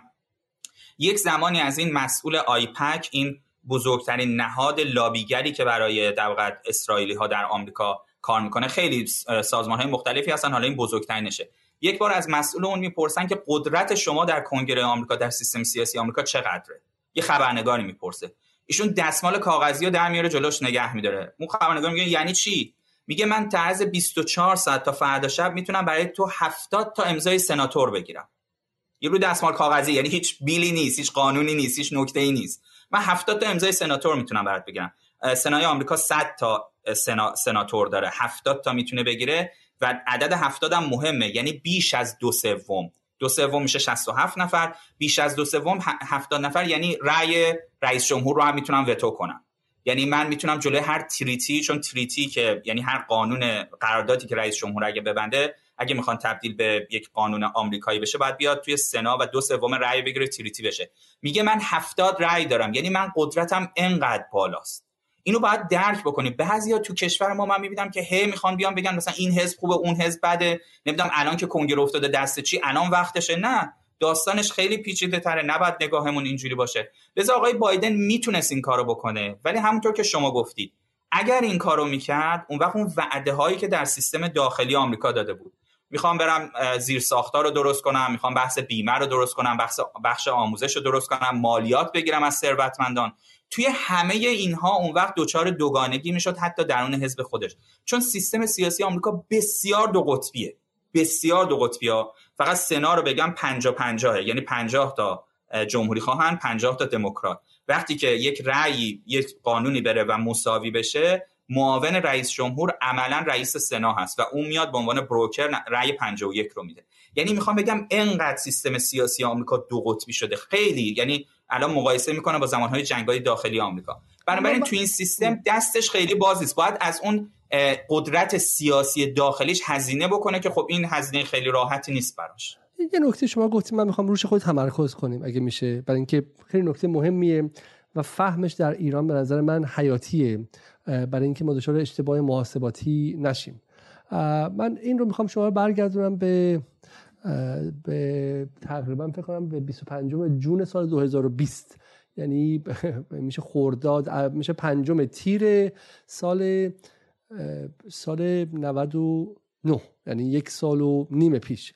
من در اون موقع دیدم که یک باره تمام نیروهای سیاسی در ایران از اصلاح طلبات تا راستا دارن میگن که چه کنیم که روی انتخابات آمریکا تاثیر بذاریم. توییتی از آقای تایزاده است که میگه ترامپ به علت عملکردش در کرونا و قتل جورج فلوید به دستاورد ملموسی برای پیروزی در انتخابات نیاز داره. حالا که شرایط مذاکره از حال که شرایط مذاکره از موضع برابر ممکن شده چون رهبر با سیاست نرمش قهرمانانه تهران تهران به سوی کاستن از سطح مناقشات با واشنگتن با هدف کاهش و لغو تحریم‌ها هدایت نمی‌کنه. یعنی تایزاده می‌گفت به الان ترامپ نیازمند مذاکره با ایران برای تاثیرگذاری روی انتخابات. از اون رایفی پور می‌گفت ترامپ و پومپئو قبل از انتخابات 13 آبان آمریکا نیاز جدی به مذاکره با ایران دارن. اهرام تحریم دیگر برای فشار بر ایران نمانده. حمله نظامی نامحتمل است. فقط میماند اختشاش. جریاناتی مشکوک در داخل به همین منظور خطر واگیری کرونا رو در جامعه برای تقویت تجمعات مردمی کمرنگ کردن. اصلا من کاری ندارم به تفاوتاشون. ولی از دو تا جبهه کاملا متفاوت این براشون بدیهی بود که ایران امر تعیین کننده در انتخابات نوامبر 2020 آمریکاست. و من همون موقع گفتم که توییتی زده بودم که این بر اساس هر دوشون از تاجر تا رایفی پور فرض می‌گیرن که ترامپ نیازمند مذاکره با ایران خیر این یک مقدمه غلط محصول ناآشنایی با سیاست آمریکا در انتخابات 2020 ایران و اکثر بقیه کشورها به جز چین یک پاورقی هستند. انتخابات 2020 درونگرایانه ترین انتخابات تاریخ آمریکاست. که حالا این نزدیک 6 ماه مونده به انتخابات بود. یه مقدار دیگه اینو باز کنید شما. به مخاطب ایرانی توضیح بدید که نه اینکه ایران مهم نباشه ایران در تاریخ آمریکا از سال 58 اثرگذاری کرده. موضوع اصلیشون بوده برای 444 روز که گروگانگیری بود. اسم ایران هر روز تکرار شده و در عمق ناخداگاه جمعی آمریکا ثبت شده. اما به نظر میاد که از یه جایی به بعد دیگه ایران اونقدر اهمیت نداره. اگه میشه یه اینو باز کنیم که ما بفهمیم و تحلیل هامون رو بر اساس این مقدمه غلط دیگه بنیان نکنیم. بله من واقعا من نیده بودم این توییت رو. خیلی تعجبم می‌کنم. ببینید ببینید آمریکا چون یک ابرقدرت هست و همه می‌دونیم یک ابرقدرت درسته که ابرقدرتیه که نسبت قدرت جهانیش در حال نزول هست. البته خیلی آروم آروم. ولی در هر صورت یک ابرقدرته. و چون ابرقدرته حوادثی که در دنیا اتفاق میفته روی مسائل داخلیش کمتر تاثیر می‌ذاره. یعنی مردم آمریکا از حوادثی که در دنیا میفته تاثیر پذیریشون کمتره. یه سوالی زمان انتخابات آمریکا بود خیلی تو ایران بود. خیلی هم مسخره می‌کردن. شما که شعار مثلا مرگ بر آمریکا یا نه شرقی نه غربی میدین چطور الان براتون مهمه که توی مثلا یک شهر کوچک در ایالت پنسیلوانیا رأی مثلا کی می‌گیره؟ چون این تو رأی نهایی انتخابات مهمه و در سرنوشت ایرانیان مهمه اینا. ببینید من اون موقع به همه دوستان می‌گفتم گفتم ایران نیست اروپایی هم همینطورن. اتفاقا برای اروپایی ها و مردم اروپا واقعا مهمتر بود. شاید بیشتر از خود مردم آمریکا دلنگران بودن نسبت به قضیه. چون مسائل امنیتی اونها نمی‌خوایم رو باز کنیم. خیلی بیشتر اهمیت داره. اما این نکته رو باید در نظر بگیرید. توی آمریکا مسائلی که تو سطح سیاست خارجی و اهمیت چندانی نداره توسط سیاستمداران. و توسط اون میدیایی که ارتباط داره با سیاستمداران می‌تونه به یک باره بره در سطح چی؟ امنیت ملی قرار بگیره در, در قسمت جنگ و صلح قرار بگیره و با اهمیت بشه برای مردم آمریکا. مسئله ایران ببینید همونطور که گفتید ایران سلاح ای نداره. ایران خاک آمریکا رو تهدید نمی‌کنه. اینکه آمریکایی‌ها اومدن تو منطقه برای خودشون سواله که ما اونجا چه غلطی داریم می‌کنیم. یعنی واقعا این سوال بزرگتریه تو ذهن مردم آمریکا تا اینکه بگن مثلا ایران داره اونجا یه اتفاقی میفته لابی اسرائیل و لابی سعودی تمام تلاشش رو می‌کنه تا بگه نه خاورمیانه مهمه آمریکا باید اون تو بمونه ایران نقش مهمی داره ایران دشمن شماست بمونید اونجا فلان ولی خب واقعیت اینه که برای مردم آمریکا الان چیزهای دیگه اهمیت داره و چیزهای دیگه واقعا اون تأثیر گذاری تو انتخابات داره. یه سوالی وجود داره. ببینید الان این حرفی که از آقای تاجزاده گذاشته بودین این هست که مگه ما می‌خواستیم یک فعالیتی کنیم که آقای ترامپ بمونه سر کار؟ یعنی این سوال عجیبی ها. شما که با تفکر آقای ترامپ مخالف بودید یا مشکل داشتید آیا می‌خواستید اکشنی انجام بدید که آقای ترامپ سر کار بمونه یا می‌خواستید ازش امتیاز بگیرید؟ من الان میگم. در دفاع امتیاز من بگم که اون میگه که بعد ما سیاس باشیم و فرصت طلب باشیم و الان ترامپ در وضعیت محظور و در وضعیت مضطر و بیچاره است به ما نیاز داره و مجبور به ما باج بده. حرفش این بود. میگم خدمتتون میگم خدمتتون. ببینید آقای ترامپ با کره شمالی چیکار کرد؟ دو سه تا عکس انداخت هیچ تحریمی و نداشت. از اون عکس ها استفاده کرد برای سیستم داخلی خودش. هواداران خودش گفت چی؟ گفت آره من رفتم مثلا مشکل با نورس کره با کره شمالی کمتر کردم. با ایران ببینید نکته اینه یعنی کسانی که قانون داخلی آمریکا رو نمی‌دونن سر این مسئله دچار مشکل میشن. ما دو تا دعوا داریم. یه دعوای حزبی آمریکا داریم یه دعوای کنگره و رئیس جمهور داریم که این دیگه ربطی به این نداره. ببینید قدرت رئیس جمهور اونقدر نیست. که بیاد به ایران یه امتیازی بده که این امتیاز ماندگار باشه. ما زمان اوباما هم دیدیم. حتی اگر آقای ترامپ میومد امتیاز می‌داد به ایران مشکل اصلی آمریکا با ایران اون دوازده شرط پومپئو بود. یعنی هیچ وقت سنای آمریکا و کنگره آمریکا رأی نمی‌داد به یک توافق موقت در حوزه مثلا هسته‌ای یا حوزه مثلا یه چیز دیگه مثلا موشکی در حالی که اون دوازده نگرانی آمریکا حل نشه. اون دوازده بله نگرانی که قانون نیستش که اون دوازده نگرانی چیزایی بود پومپو گفت درسته؟ اون که از سنا آره پومپو گفته بود که آره پومپو گفته بود و بعد هم تام کاتنینا گفتن. گفتن اگه ایران سر مذاکره بیاد با اون دوازده تا مذاکره کنه ما اونو تبدیل به تریتی می‌کنیم. خب اون یعنی چی؟ یعنی هویت ایران هویت جمهوری اسلامی از بین بره. اصلا کسی با اون که نمی‌تونه بره توافق اونم میشه گفت ادعای پومپو بود. خب پومپو گفته که 12 درصد 20 و غیره. حالا پومپو هم حرفی که زده که چم انجیل برای اونا نبوده یا قانون اساسی آمریکا که نبوده. اونم مثل عوض شه. ولی بذاریم برگردیم به این مسئله. یک از دلا... یک از مسائل اصلی که در همین مذاکرات وین هم الان گیر انداخته. همین قضیه همین فریم ورک و همین چارچوب کلیه. شما الان در مورد ترامپ گفتید گفتین که اگه ترامپ همون کارو می‌کرد یه به قرارداد موقت می‌رسید ممکن سه ماه بعد دوباره نقض می‌شد. درسته؟ به نظر میاد بزنین حالا برگردیم بحث رو به برجام. حالا اگه میشه فقط اینو فقط کوتاه بگید. پس این جواب من بدید اگر بایدن دلش می‌خواست ارادش هم داشت اصلا بگو که داماد ایرانی داشت پسر چم عروس ایرانی داشت اصلا به قول حالا بخوام بحث خود زرد کنیم. اصلا عاشق فرهنگ و تمدن ایران و کوروش کبیر بود و می‌خواست بیاد که برجام احیا کنه دستش چقدر برای این کار باز بود؟ در آمریکای ژانویه آخر ژانویه 2022 می‌تونست به برجام برگرده. به برجام. یعنی چی؟ یعنی قراردادی که عملا تبدیل به قانون در آمریکا نمیشه رئیس جمهور بعدی می‌تونه بیاد اونو نقض بکنه. یا قراردادی که می‌تونست به برجام برگرده اما تحریم ها رو بر اساس یک لیبل های دیگه دوباره به ایران وصل بکنه. می‌تونست این کارو بکنه. ولی می‌تونه. هنوزم می‌تونه. هنوزم می‌تونه. هنوزم می‌تونه. هنوزم می‌تونه. دست چقدر باز اگه این کارو کنه تام کاتن های آمریکا چه چه کار خواهند کرد؟ چقدر قدرت واقعی دارن؟ نه. چون قدرت رئیس جمهور در این زمینه بالاست نمی‌تونن کار عملی بکنن. مگر اینکه مگر اینکه یک قانونی تصویب بکنن که در هر دو مجلس آمریکا دو سوم آرا رو بگیره تو سنا رو گفتیم تو مجلس نمایندگانشون 435 نفر دارن دو سوم اونها هم بیان رأی بدن که دستشو محدود بکنن در بستن قانون در بستن قرارداد با ایران. که این اتفاق نمیفته بازم. یعنی به دو سوم نمی‌رسن. چون بالاخره دموکرات هایی هستن که این کارو نمی‌کنن.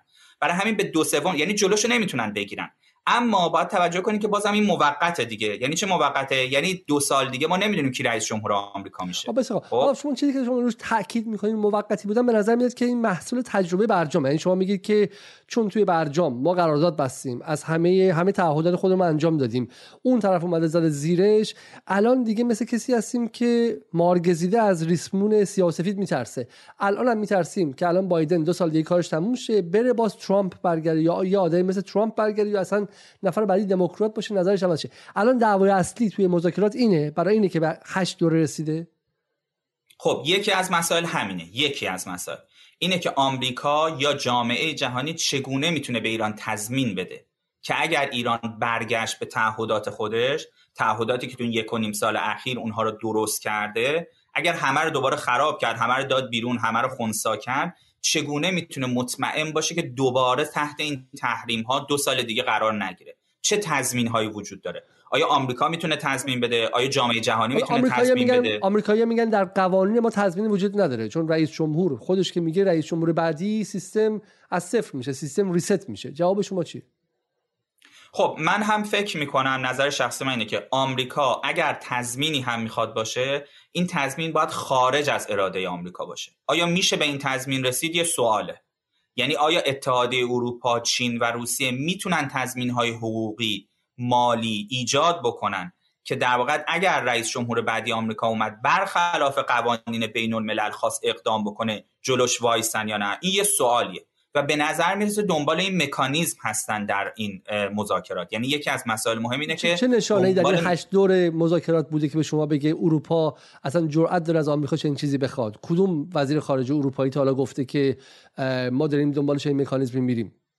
بحث خاص از آمریکایی‌ها نیست دیگه. مثلا یه بحثی بود که شورای امنیت سازمان ملل چه مکانیزم هایی میشه از الان ایجاد کرد سرش خب؟ ولی می‌دونیم که شورای امنیت سازمان ملل باز هم آمریکا توشی بالاخره دست بالا رو داره بالاخره نیرویی هست که می‌تونه قدرت اجرایی داره می‌تونه کاری بکنه می‌تونه کاری انجام بده. یه بحثی هم هست که بین خود روسیه و چین و اروپا هست و همونطور که گفتیم ایران ممکنه تقاضایی داشته باشه. مثلا اینکه اورانیوم غنی شدهش رو مثلا این دفعه از بین نبره اکسید نکنه بیرون نفرسته یک جایی نگه داره مثلا تحت نظارت آژانس یا تحت نظارت کشور اروپایی روسیه که اگر آمریکایی ها بعد قولی کردن دوباره از صفر شروع نکنه این اهرم هاشو بسازه. مثلا بتونه از یک حداقل یک مرحله بالاتری باشه. چون می‌دونید ما وقتی تحریم ما وقتی تعهدات خودمون رو انجام میدیم انگار دقیقا یک هزینه ای رو داریم از دست میدیم. داریم قشنگ برای یک سال عقب برمیگردیم.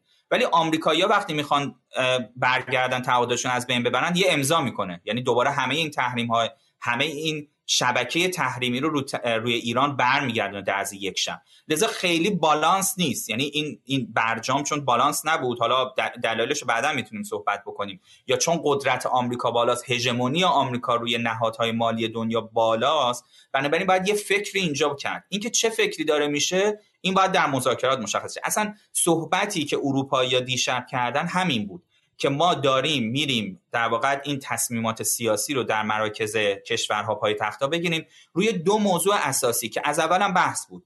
یکی تضمین هایی که ایران می‌خواد و نکته دوم این بود که حالا ایران چگونه باید در واقع به تعهداتش قدم به قدم برگرده و نظارت روش بشه. لذا این دو تا نکته اصلی هنوز مونده. از اول هم بوده از زمان آقای روحانی هم بوده از زمان آقای عراقچی هم بوده. مذاکرات قبلی این دو نکته اصلی از اول مونده. بسیار خوب. حالا پس برگردیم ما به, به این نکته. یه پس که بحث تضمین هاست. یه بحث دیگه بحث حالا این سوال آقای محمد سجاد یزدان پناه رو هم بگیم. میگه ببخشید یه سوال الان یعنی اینقدر قرار گذاشتن با آمریکا رو حواس که نهایتا چهار سال اگه روز اول دوره رئیس جمهور تازه بسته قرار باقی میمونه. راه دیگه ای واقعا وجود نداره. به خود توضیح می‌دید در اینکه بین این به شکلی اگزیکوتیو اوردر و و تریتی بین دستور اجرایی رئیس جمهور و قراردادی که کلیت نظام آمریکا میبنده. و چرا برجام مثلا تیم قبلی از اول دنبال تریتی یا قرارداد نرفتش؟ ببینید نظام سیاسی آمریکا یه بخشش که قانون میشه شبیه ایرانه. یعنی ما قانون چجوری میشه؟ مثلا یه لایحه‌ای میره مجلس طرحی میره مجلس تصویب میشه شورای نگهبان تایید می‌کنه بعد این تبدیل میشه به قانون. توی آمریکا یه ذره متفاوته. توی آمریکا اولا ما دو تا مجلس داریم که این دو تا مجلس با هم میشن کنگره. یه سنا داریم یه دونه هاوس داریم حالا بگیم همون مجلس نمایندگان. و اینکه حالا ترتیب وزنی اینها از هر ایالت چجوری یک داستان دیگه از کاری بهش نداریم. اینجا اتفاقی که میفته اینه که اگر دو تا مجلس یک متن رو رأی بدن بهش بالای 50 به اضافه یک این تبدیل به قانون میشه. اما رئیس جمهور می‌تونه قانون کنگره رو وتو بکنه. این یک قدرتیه که رئیس جمهور داره. اون وقت کنگره چگونه می‌تونه وتوی رئیس جمهور رو از بین ببره؟ اگر دو سوم هر کدوم از این دوتا مجلس رأی بدن دوباره به همون قانون به همون متن قبلی. پس اگر دو سوم هر دو مجلس رأی بدن اون وقت وتوی رئیس جمهور از بین میره. خب این یه نکته برای تبدیل شدن به قانون. یک حالت دیگه که قانون نیست اما قدرت اجرایی رئیس جمهوره و نشون میده رئیس جمهور تو آمریکا چقدر قدرت بالایی داره چقدر قدرت بالایی داره. اونم اینه که رئیس جمهور خودش می‌تونه خودسرانه حالا خودسرانه نه ولی می‌تونه با استفاده از قدرت خودش یک دستور اجرایی بده یک قانونی رو درست کنه که این نباید ضد قانونهای کنگره باشه و ضد قانون اساسی آمریکا. خب؟ حالا نکته اینجاست. ببینید رئیس جمهور می‌تونه executive order های دستور اجرایی رؤسای جمهور قبلی رو باطل بکنه. یعنی بازم این قدرت رو داره. هر رئیس جمهوری که سر کار میاد می‌تونه executive order های رؤسای جمهور قبلی رو باطل کنه یا عوضشون کنه یا اصلاحشون بکنه. ولی اگه می‌خواد قانون بکنه باید بفرسته مجلس. باید بفرسته کنگره کنگره تصویب بکنه. خب ببینید تو زمان مذاکرات قبلی حالا به هر دلیلی بگیم بعضیا میگن آقای ظریف و آقای روحانی اینا بحث رو حزبی کردن تو آمریکا. فقط با حزب دموکرات می‌خواستن کار کنن. بعضی میگن نه این حرف درستی نیست. بالاخره اون بخشی از حزب دموکرات که به این شعور رسیده بود. از نظر منافع خودشون باید با ایران تعامل بکنن تو بحث هسته ای و این رو قدم اول می‌دونست برای رفتن به مسائل منطقه‌ای که حالا من در مورد این باید جداگانه صحبت بکنم. اونها کسانی بودن که از حزب ریپابلیکن نبودن یا حداقل در ریپابلیکن ها جمهوری ها صداشون خیلی ضعیف بوده. یعنی کسانی که این باور رو دارن غالب نیستن تو حزب جمهوری خواه ولی حداقل در حزب دموکرات صداهای غالبی هست که بعد سی سال شکست در مقابل ایران فهمیده که با ایران باید تعامل بکنه. خب بنابراین راه دیگه ای نبوده. از اون طرف ببینید مسئله داخلی آمریکا این یه توضیح زیادی می‌خواد. من حالا اینجا دیگه وقت میشه مختصرش کنیم. بله می‌خوام داخل الان. خیلی قطبی شده خیلی سیاسی شده. یعنی اصلا دیگه نگاه نمی‌کنن این رئیس جمهور چی کار داره می‌کنه. ببینید خود آقای ترامپ گفت من بحث ساختار زیر ساختار آمریکا می‌خوام سرمایه گذاری کنم دیگه. اون موقع دموکرات مخالف بودن. الان آقای بایدن رفته می‌خواد زیر ساختار سرمایه‌گذاری کنه جمهوری خواه مخالفن. یعنی یک حالت سیاست بسیار کثیفی حاکمه در آمریکا که هر رئیس جمهوری میاد می‌خواد یه کاری کنه حزب مخالف 100 درصد میگه من مخالفم. خب؟ یه نکته دیگه هم در مورد قدرت کنگره و قدرت رئیس جمهوره که هر کدوم نمی‌خواد قدرتش محدود بشه. پس ما یه بازی دوگانه هستیم. تو ایران فقط اون بازی حزبیه رو می‌بینن. این بازی کنگره و ریاست جمهوری که یه بازی یه داستان دیگه است مفصلا نمی‌بینن. برای همین بخشی از چکس اند بالانس آمریکا هست. بخشی از بله. مهار دو جانبه قدرت در داخل آمریکا است من می‌خوام خلاصش کنم و برگردیم سر بحث‌های خیلی مفصلی که داریم.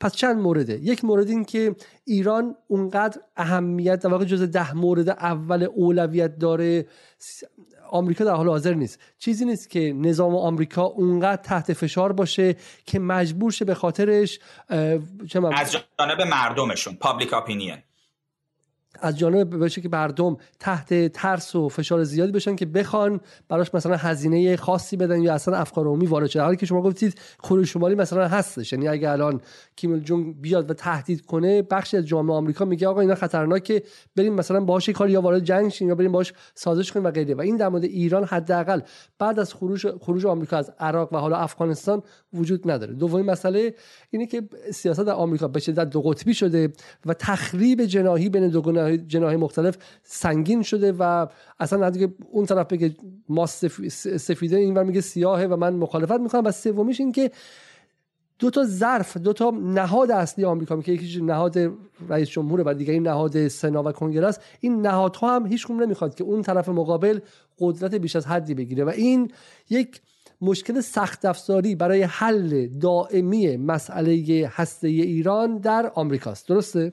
من من یه نکته کوچیک بگم. اصلا فقط هم بحث ایران نیستا. ما چون فقط زوم شده رو ایران فقط فکر می‌کنیم ایرانه.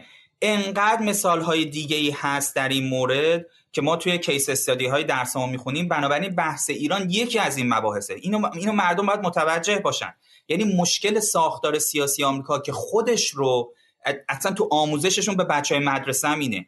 ساختار سیاسی آمریکا برتر از هر نظم جهانیه برتر از شورای امنیت سازمان ملل برتر از هر چیز دیگه ایه یعنی اگر قانون داخلی آمریکا چیزی حکم کنه مهم نیستش که شورای امنیت چی گفته مهم نیست دنیا چی میگه. ما قانون داخلیمونه ما دموکراسیمونه ما قدرتمونه. من یه نکته کوچیک فقط اینجا بگم این یه سالی. این حتی این هنوز هم برقراره. یعنی الان که آمریکا قدرتش به صورت نسبی داره افول می‌کنه آیا تغییری در این نگرش اتفاق نیفتاده یعنی این احساس یک جانبه گرایی. این و همینطور هم به شکلی استثناگرایی دیگه. یعنی یه جوری که آمریکایی‌ها به جور اکسپشنالیسم یا به جوری اینکه آقا ما مثلا خودمونه و غیره. این تغییر در این سالها نکرده. احساس این که ما مجبوریم می‌خوایم تم بدیم به نهادهای بین‌المللی اتفاق نیفتاده. بیشتر اون نکته دومیه که شما گفتید. یعنی درسته که تو آموزش های لیبرالی که در این چند دهه اخیر داشتن توی جوانهاشون خیلی تغییراتی رخ داده. یعنی از نظر فکر نسبت به اینکه خب باید نرم های جهانی رو بپذیرن. ولی هنوز اون بحث استثنا بودن آمریکایی ها ما اکسپشنال هستیم ما یه چیز خفنی هستیم هیچ جای دنیا مثل ما نیست و اینها این هنوز وجود داره. و بالاخره تو آموزششون اینه که دموکراسی آمریکایی کنگره آمریکا از هر چیزی مهمتره. رئیس جمهور ما رهبر ما حرفش از همه چی مهمتره. و این رو نباید خاطر ما متأسفانه تو ایران دیدیم. ببینید بازیگر سلبریتی میاد میگه مثلا شما اگه جزء سازمان ملل هستید پس باید اون چیزم قبول کنید اصلا یه همچین چیزی در نظام آموزشی آمریکا وجود نداره. یعنی شما بر اساس منافع خودت کار می‌کنی.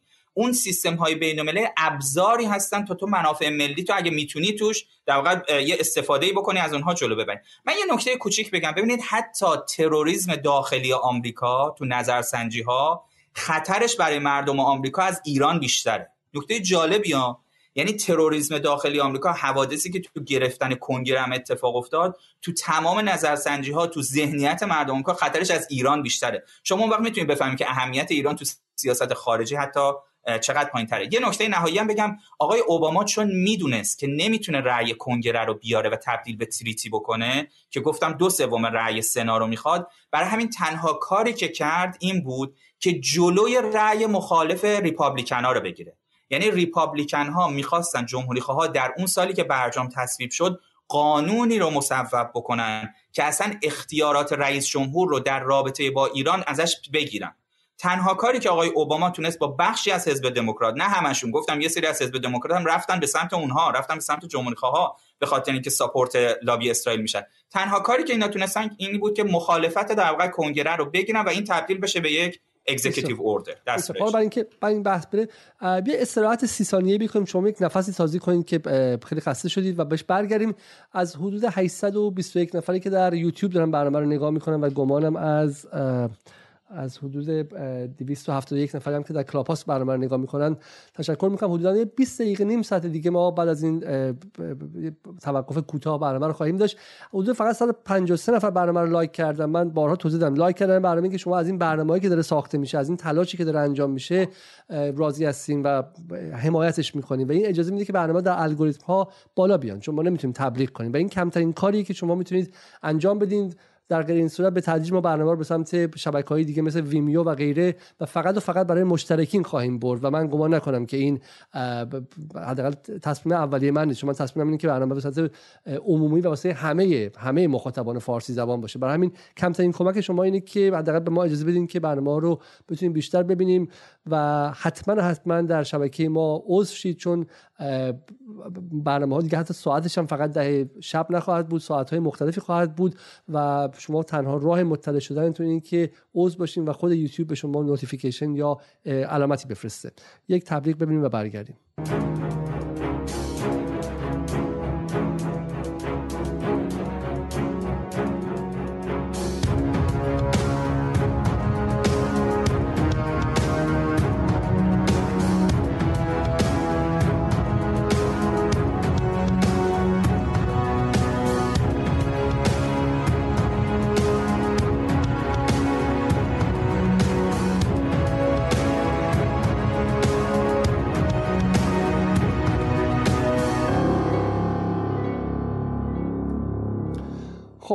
برمیگردیم به گفتگوی امشب با آقای عزیزی. آقای عزیزی حالا بس برگردیم. پس یک موضوع این بود مسائل داخلی آمریکا رو گفتیم و به نظر من بحث بحث خیلی زیادیه و نکات نگفته خیلی زیاد داره. چه بس ما مجبور باشیم شما رو یک شب دیگه در این هفته بیاریم. امیدوارم که دعوت من رو بپذیرید. برگردیم به موضوع دوم. از زمانی که ترامپ برجام رو پاره کرد تا امروز که حدود فکر چهار سال میگذره تعداد زیادی تحریم جدید هم اضافه شده. درسته؟ بله. خب و یکی از خواستهای دیگه ایران این که این تحریم ها هم به تدریج این تحریم ها هم یک باره برداشته بشه. درست می‌فهمم؟ اینجا یه علامت سواله. توضیح می‌خواین؟ بدم؟ بله بله ممنون میشه ببینید بله. ببینید خواسته ایران زمان برجام هم چی بود؟ این بود که بتونه نفتش رو آزادانه بفروشه ارز پول نفتش رو راحت بیاره داخل و تبادلات بانکیش هم به راحتی انجام بشه. این دوتا خواسته اصلی ایران اگر این دوتا خواسته مطمئن باشه ایران عملی میشه مشکلی با حالا بقیه مسائل ممکنه نداشته باشه. نمیگم مشکل نیست میگم در این مذاکرات ممکنه مشکل نداشته باشه. نکته ای که وجود داره اینه که آمریکا اومده بسیاری از سازمان ها بسیاری از بانک ها بسیاری از شخصیت ها بسیاری از شرکت های ایرانی رو تحت عناوین دیگه لیبل های دیگه حقوق بشر و تروریسم و اینها اومده تحریم کرده. که ببینید حتی اگر ادعای این آقایون و تیم قبلی که در دور ششم به این توافق رسیده بودن که مثلا بانک مرکزی رو و شرکت ملی نفت و اینها رو از تحریم در بیارن و ایران می‌تونه نفتش رو بره بفروشه. این اشتباهه. این این حرف اشتباهی بود. چرا؟ چون این شبکه تحریمی آمریکا باعث می‌شد که هیچ شرکتی نتونه بیاد کار کنه ریسکش رو بپذیره. چرا؟ چون ممکن یه فامیل دور ده تا نسب یه شرکتی که تو می‌خوای باش کار کنی یا یه بانکی کار کنی تو لیست تحریمی آمریکا باشه. یعنی وقتی که این اتفاق میفته تمام شرکت ها باید یه بودجه زیادی بذارن برن مطمئن بشن که اگر می‌خوان با این شرکت با این بانک با این گروه ایرانی فرد ایرانی کار کنن این جزء تحریم های افک آمریکا تحریم های وزارت دارایی آمریکا نیستش. خب این کار ریسکیه که شرکت اگه بخوام بکنن کلی هزینه باید این توضیح بدم برای اینکه ما تجربه سال 2016 هم داشتیم. این یعنی زمانی که فکر کنم 16 ژانویه 2016 یعنی 20 یعنی فکر کنم 26 دی ماه سال 94 برجام اجرایی شد. خب همه, مت... همه منتظر بودن که السی ها باز شه وام بدن به ایران سرمایه گذاری خارجی بیاد HSBC و به شکلی لویدز و بانک های بزرگ جهان وارد ایران شدن و این اتفاق نیفتاد.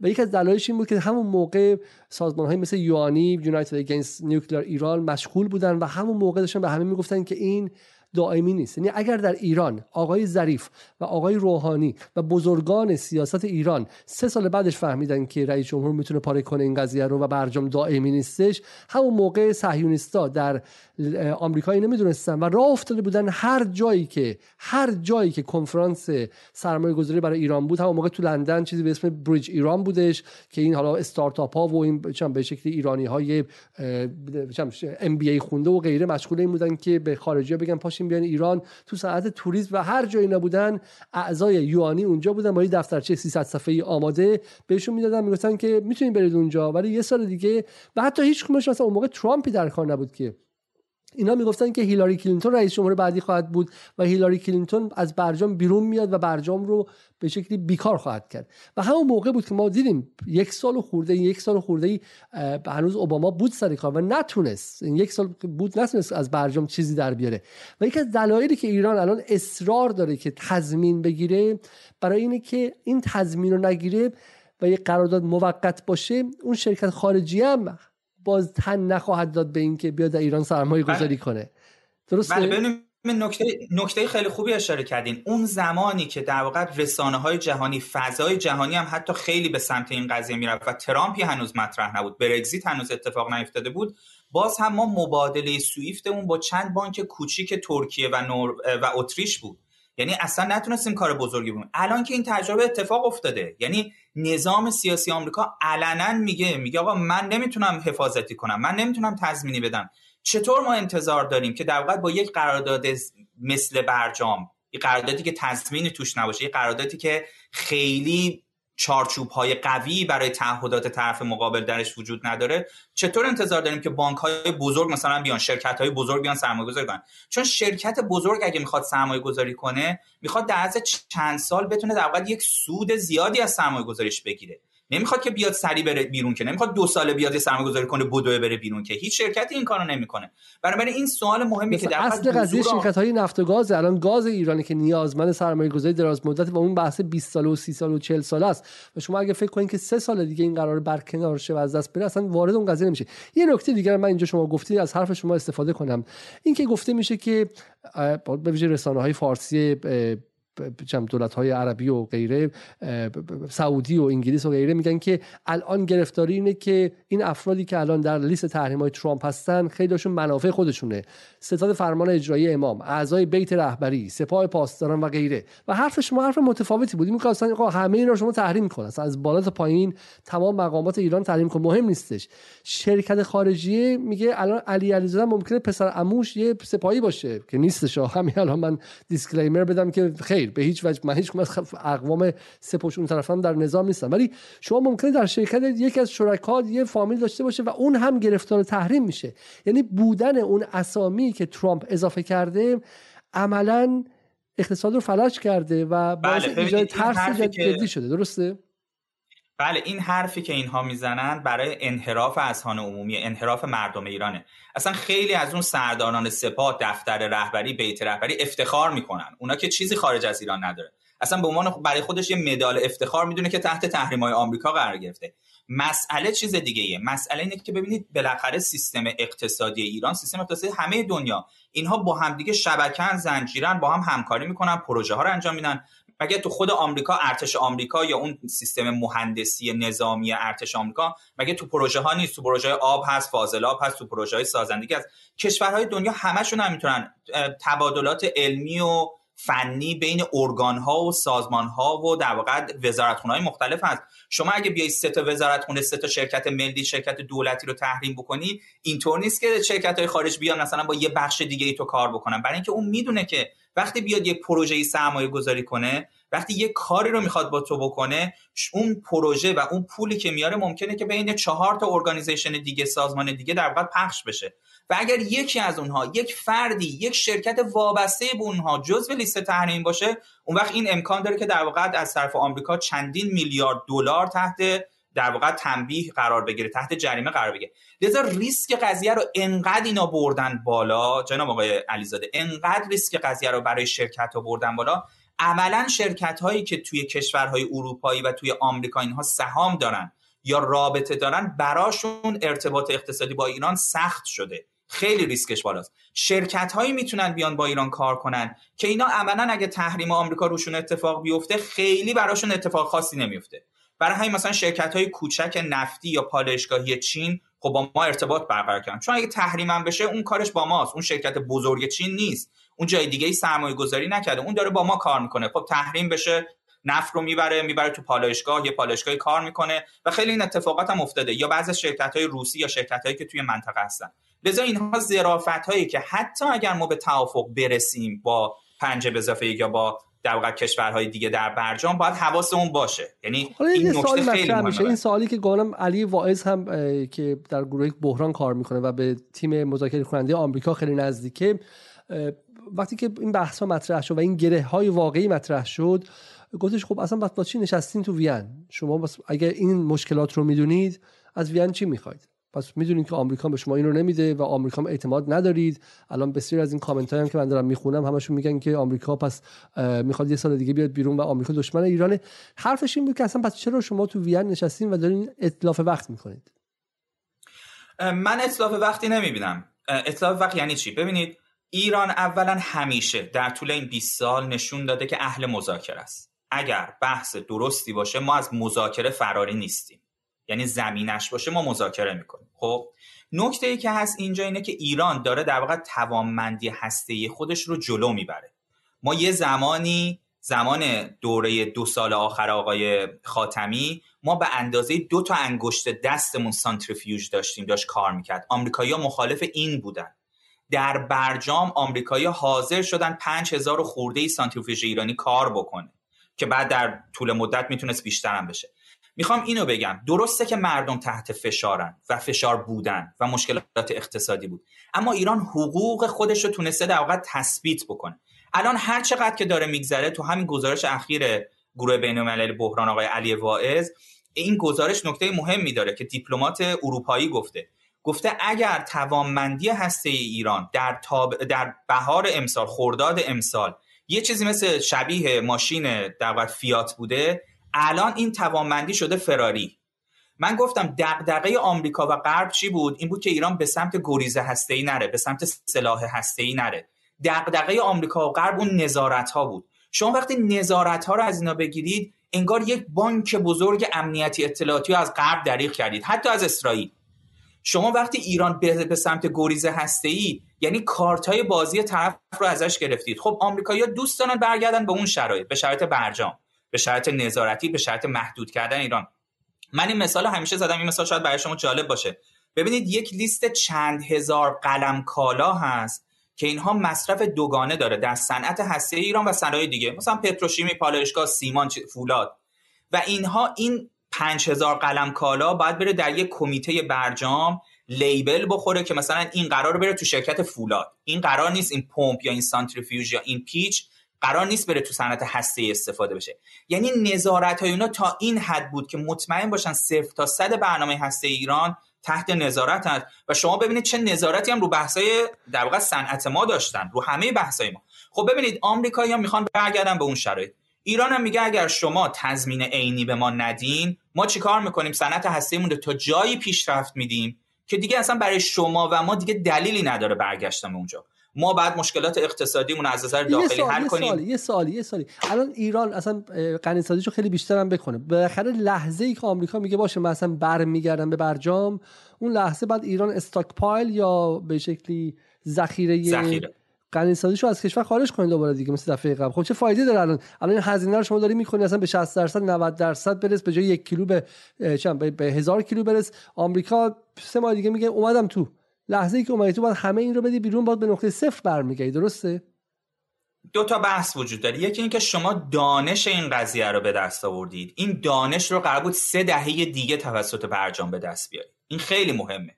سانتریفیژ های نسل پیشرفته که مثلا ده برابر سانتریفیژ نسل اول کار می‌کنه این اصلا مورد دغدغه آمریکا اسرائیل بود. بر همین این حرکات چیز رو برش کردن یه خرابکاری های هسته فرستادن حالا باگ یا به صورت سایبر سکیوریتی یا هر چیزی انجام دادن.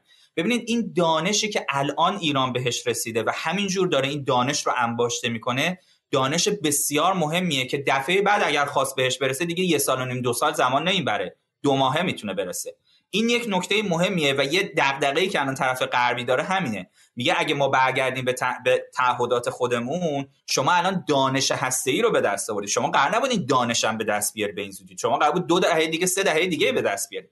این یه نکته است. نکته دیگه اینه که ببینید در هر صورت اگر قرار بر بازگشت به برجام باشه و تعهدات برجامی باشه این نکته ای که شما گفتید به نظر من مجبور ایران انجام بده. یعنی من چیز دیگه اینه. مگر اینکه اون اون که گفتیم آمریکایی‌ها تعهدی نتونن بدن و ایران بگه من این استاک پای رو نگه میدارم استفاده نمی‌کنم. نگه میدارم که هر وقت دوباره تو بد قولی کردی من در واقع توی موقعیت بالاتری باشم. که من بعید چه چیزی خواستن؟ ایرانی اصلا چه چیزی حالا خواستن؟ چون به نظر میاد که ایرانی همون که میگید شما من برای فهم خودم دو تا نقطه اصلی هستش. یکی اینکه تضمین بدین که دوباره رئیس جمهور بعدیتون بر نگرده و آمریکایی واسه تضمین نمیدین تا این لحظه. و دومیش اینه که تحریم های ترامپ رو بردارید و بایدن میگه با این تحریم ها رو بر نمیداریم. درسته؟ قفل قضیه الان اینجاست. درسته؟ قفل قضیه رو این دوتا هستش. رو مسئله اول مهمتره. مسئله اول هم تضمین آمریکا نیست. به نظرم تضمین جامعه جهانیه. آمریکا تضمین بعید می‌دونم بده. ولی دنبال اینن که اگه جامعه جهانی بتونه تضمینی بده. جامعه جهانی چطور می‌تونه برای یک کشوری تضمین بده؟ شما الان الان از روسیه نمی‌خوای بخوای که مثلا تو ایران زنها رو به خاطر حجاب نگیرن که؟ به روسیه چه ربطی داره؟ شما میگه قوانین داخلی آمریکاست. آمریکا میگه آقا من نه نه اینه دیگه.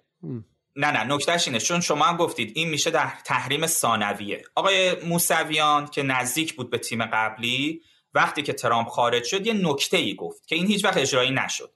ایشون گفتش که تو دوران کلینتون که اون دوران در واقع ILSA رو بر ضد ما تصویب کردن Iran Sanction Act رو که اون موقع با لیبی بود بعد لیبی خارج شد دیگه شد Iran Sanction Act که بیش از 20 میلیون دلار اگر در صنایع نفت و گاز ما سرمایه گذاری می‌شد آمریکا اون شرکت های خارجی رو تنبیه می‌کرد.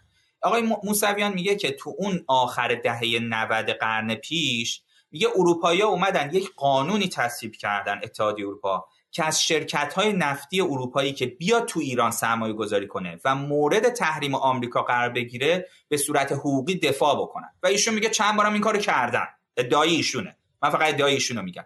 ایشون وقتی ترامپ خارج شد این ادعا رو دوباره کرد. گفت اروپایی باید یه همچین مکانیزمی ایجاد بکنن. خب؟ ولی ما همه می‌دونیم خب. یعنی تجربه ثابت کرد که اروپایی این کارو نمی‌کنن جلوی آمریکا. مگر اینکه شرایط جهانی تغییر کنه که فعلا به اونجا نرسه. خب اروپایی در اون موقع با آمریکا نزاع داشتن و آمریکا به جنگ با خودشون هم برخواسته بود و می‌گفت باید پول ناتو رو بدیم و غیره. و الان که اروپا و بایدن با هم رابطه نزدیکتری دارن و بایدن هم حداقل ادعای اتحاد با اروپا و چند جانبه گرایی رو داره آیا این شانس رو نداره اروپا؟ این الان بازیگر اصلی که الان بعد ایران از کی بخواد که اینجا قضیه رو حل کنه؟ اتحادیه اروپا یا چین یا روسیه یا اینکه نه؟ اصل قضیه به قول خودشون بریم با کت خدا ببندیم.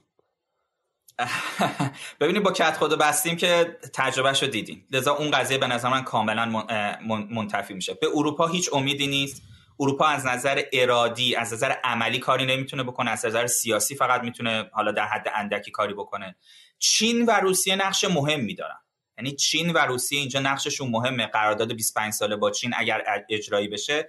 اما سواله که یعنی با وجود تحریم یک جانبه آمریکا آیا ما از پیمان شانگهای آیا از قرارداد با چین قرارداد آینده با روسیه آیا می‌تونیم منتفع بشیم یا نه؟ این یه سوال بزرگه. حالا بهش برنامه دیگه بهش می‌رسیم. نه برنامه دیگه بهش آره. نه همین همین الان روی این دو نکته خاصی از نظر حقوقی پرسیدم.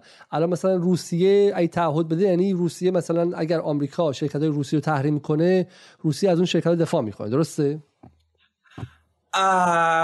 می‌تونه دفاع بکنه ولی نکته آمریکا اینه که چون آمریکا هژمونیش نسبت به سازمان های بین المللی و بورس خودش بالاست اینها رو جریمه می‌کنه. حالا ممکنه که اونها جریمه رو پرداخت نکنن ولی از بورس نیویورک هست میشن. و چون از مبادلات تجاری هست میشن. دقیقا. و چون بخش خصوصی هست انگیزش رو از دست میده. درسته؟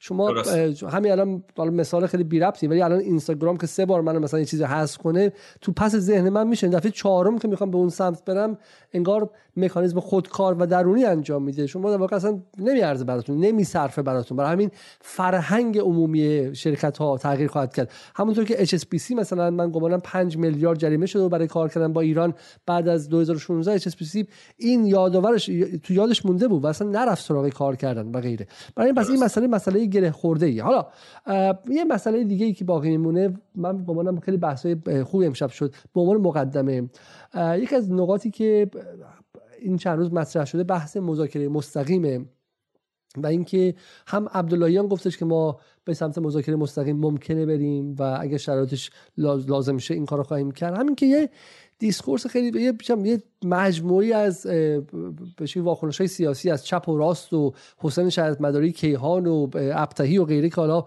می‌تونیم نشون بدیم روزنامه جوان و غیره. ولی من می‌خوام اگر شما اجازه بدین بحث چون بحث خیلی مهمیه این بحث رو فردا شب انجام بدیم و اگر شما دعوت منو بپذیرید خب؟ چون این بحث رو من می‌خوام سوال من اینه که مذاکره مستقیم آیا حلال مسئله خواهد بود؟ چرا اینقدر روش تاکید شده؟ اگر واقعا اینقدر مهمه چرا تا حالا ایران نکرده؟ آیا الان وقتشه که مذاکره مستقیم کنیم و غیره؟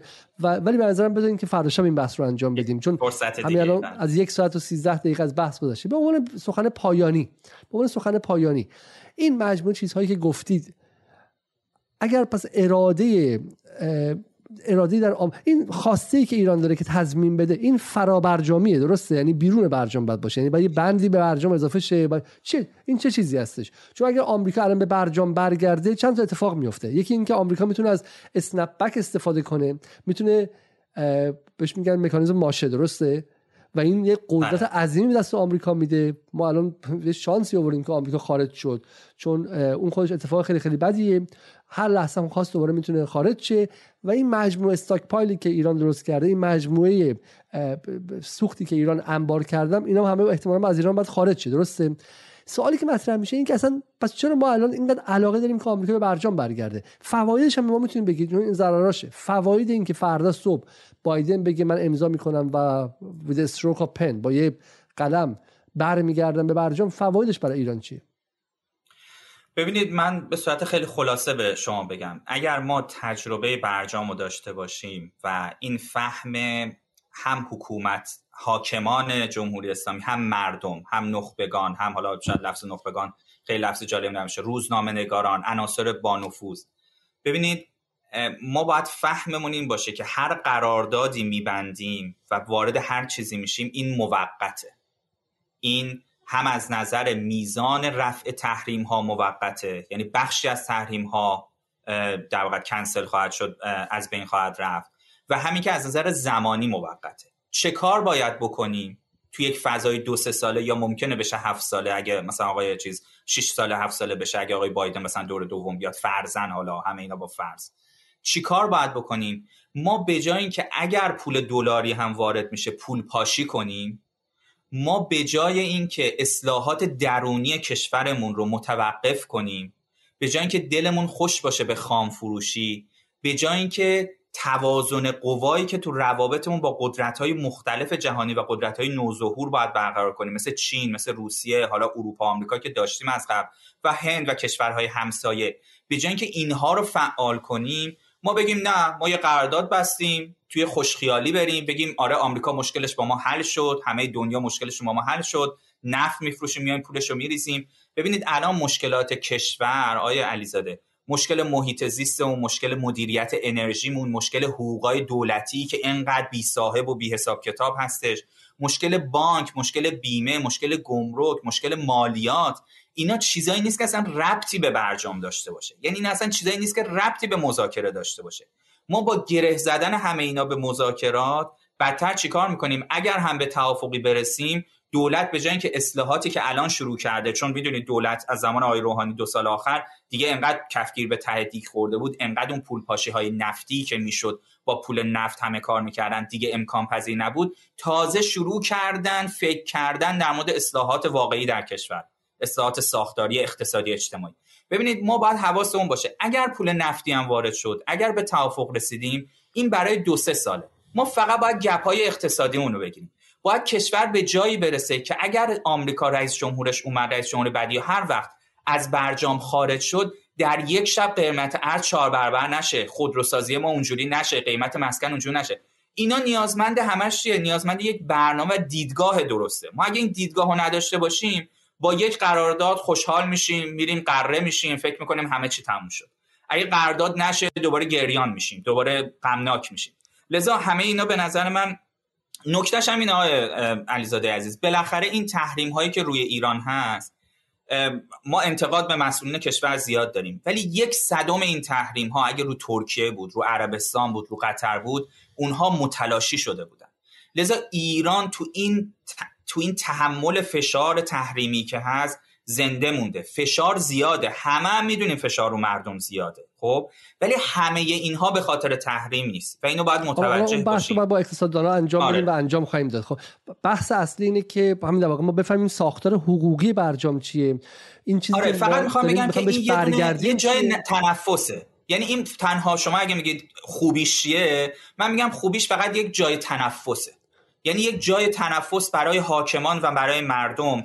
البته به این شرط که در واقع این جای تنفس دوباره ما اون اشتباه خب برجام نندازه. اگه جای تنفسه که این نقض میشه. اگر جای تنفسه خب همین هفته کاش 6 ماه پیش رفته بودیم توش. پس چرا اینقدر روی تضمین داریم تاکید می‌کنیم؟ نه خب برای اینکه بالاخره شما می‌خواید شما تا جایی که می‌تونید بالاخره تضمین رو دارن می‌گیرن. یعنی دارن بالاخره به سمتی میرن. من نکتهشو اینجا به شما بگم. این نکته خیلی مهمه به شما میگم. وقتی آقای بایدن سر کار اومد همین خانم وندی شرمن چون اونجا معاونای وزارتخونه ها باید برن رأی اعتماد بگیرن. هم آقای بلینکن توی سنا اینها گفتن ما قرارداد برجام رو میریم به شرط اینکه لانگر استرانگر باشه. یعنی چی؟ یعنی هم مدت زمانش رو طولانی تر کنیم هم نظارت ها رو قوی تر کنیم. یعنی یعنی اونا دنبال یه چیزی بیشتر از برجام بودن.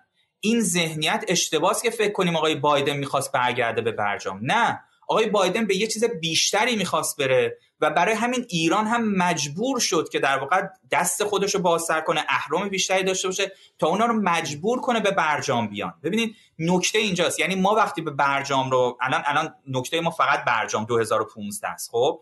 آمریکایی‌ها مدام و همیشه توقع بیشتری دارن. یه چیز بیشتری می‌خوان. الان تو همین گزارش Crisis Group تو همین گزارش صفحه آخرش نوشته نوشته در حین مذاکرات و وقتی که آمریکا می‌خواد امضا کنه باید مذاکرات منطقه‌ای و موشکی شروع بشه. ببینید اینها یعنی همشون وقتی که اومدن سر میز مذاکره خواسته های بیشتر و فرابرجامی داشتن. شما نمی‌تونید با همون اسلحه با همون سلاح برجام با همون کارت برجام برید. چون اون میگه خب من خواسته ها منم بیشتر شده. شما هم مجبور بودید خواسته های خودتون و دست خودتون رو پرتر بکنید که بتونید برید در واقع با اونا مذاکره کنید و اونها رو در واقع راضی کنید. نکته پایانی بگم این نکته پایانی بگم. پس این سوال ما حالا خیلی امروز شاید مسائل خیلی زیادی مطرح کردیم ولی این نکته رو به عنوان نکته پایانی بگیم تا بریم برنامه بعدی. پس اینکه به دور هشتم رسیده اطلاف وقت نبوده. چون اصلا. چون در دور اولش در واقع قبل از این آمریکا اصلا خواستش برگشتن به برجام نبوده. درسته؟ حتما اینطور نبوده. آمریکا خواسته های بیشتری داشته. پس ما از, آمریکا از, سر... از ژانویه پارسال که کی این گفتگو شروع شد؟ گفتگوهای دولت آقای در واقع روحانی اون چند دور اول فکر کنم از فروردین اینا شروع شد. اسفند یا فروردین. از از اسفند یا فروردین تا امروز همینطور که زمان بود. این زمان بیشتر حالا میگم به نفع ما بوده چون به ضرر مردم شاید بوده مثلا. خب اگرچه شخصا گمان می‌کنم که فقط تغییر قوانین مالیاتی می‌تونست خیلی از این چیزها رو جبران کنه و اینقدر سوراخ ها و حفره های فراوانی در ایران توسط راندخاران و توسط چه می‌دونم فساد اداری و مهرشاد سهیلی های اقتصادی حالا ازش از این اصطلاح بخوام استفاده کنیم هست این کسایی که فقط لوپ ها و سوراخ های قانونی رو می‌دونن. حالا لزوما آقازاده نیستن. به علاوه آقازاده ها به علاوه خویشاوند سالاری به علاوه فساد ساختاری و غیره همه اینها رو اگر حلش می‌کردیم چه بسا خیلی از فشار کم بله من فقط اینو به شما بگم. من این جمله رو بگم این جمله رو بگم. از فروردین تا امروز زمان بیشتر به ضرر آمریکا بوده تا به ضرر ما باشه به عبارتی. یعنی ما دستمون پرتر شده این مدت. حتما همینطوره و نکتهش اینه اگر ما اون موقع وارد می شدیم بنده شک ندارم که اصلا این روابط بانکی و روابط فروش نفت آزاده اتفاق نمی افتاد به خاطر همون تحریم هایی که شبکه تحریم هایی که گفتم. یعنی الان یه بحث سیاسی که در آمریکا باید تصمیم گرفته بشه و ما دیدیم ریچارد نفیو و چند تا از این تندروهای میز تیم مذاکراتی آمریکا رو اینها رو فرستادن واشنگتن دی سی. یعنی تیم مذاکراتی کنار رفتن. این نشون میده قدرت بیان ایران و قدرت مذاکرات ایران باعث شده که آمریکایی هم کوتاه بیان. یعنی این اتفاق افتاد که بعد مسئولین ایرانی گفتن که خب ما در شرایط در شرایطی حالا می‌تونیم با آمریکا مذاکره مستقیم کنیم. من اینو می‌خوام بگم. می‌خوام بگم اگر ما فروردین اردی بهش وارد شده بودیم اوکی می‌کردیم با همون شرایط اون زمان. اصلا امکان داشت ما نه نفتی دوباره بتونیم بفروشیم. مجبوریم همینجوری نفت بفروشیم. و هیچ شرکتی نمیمد سرمایه گذاری و روابط بانکیمون درست نمی‌شد. ما مونده بودیم و موندیم تا این در واقع این دو تا شرط اصلی که به شما گفتم رخ بده.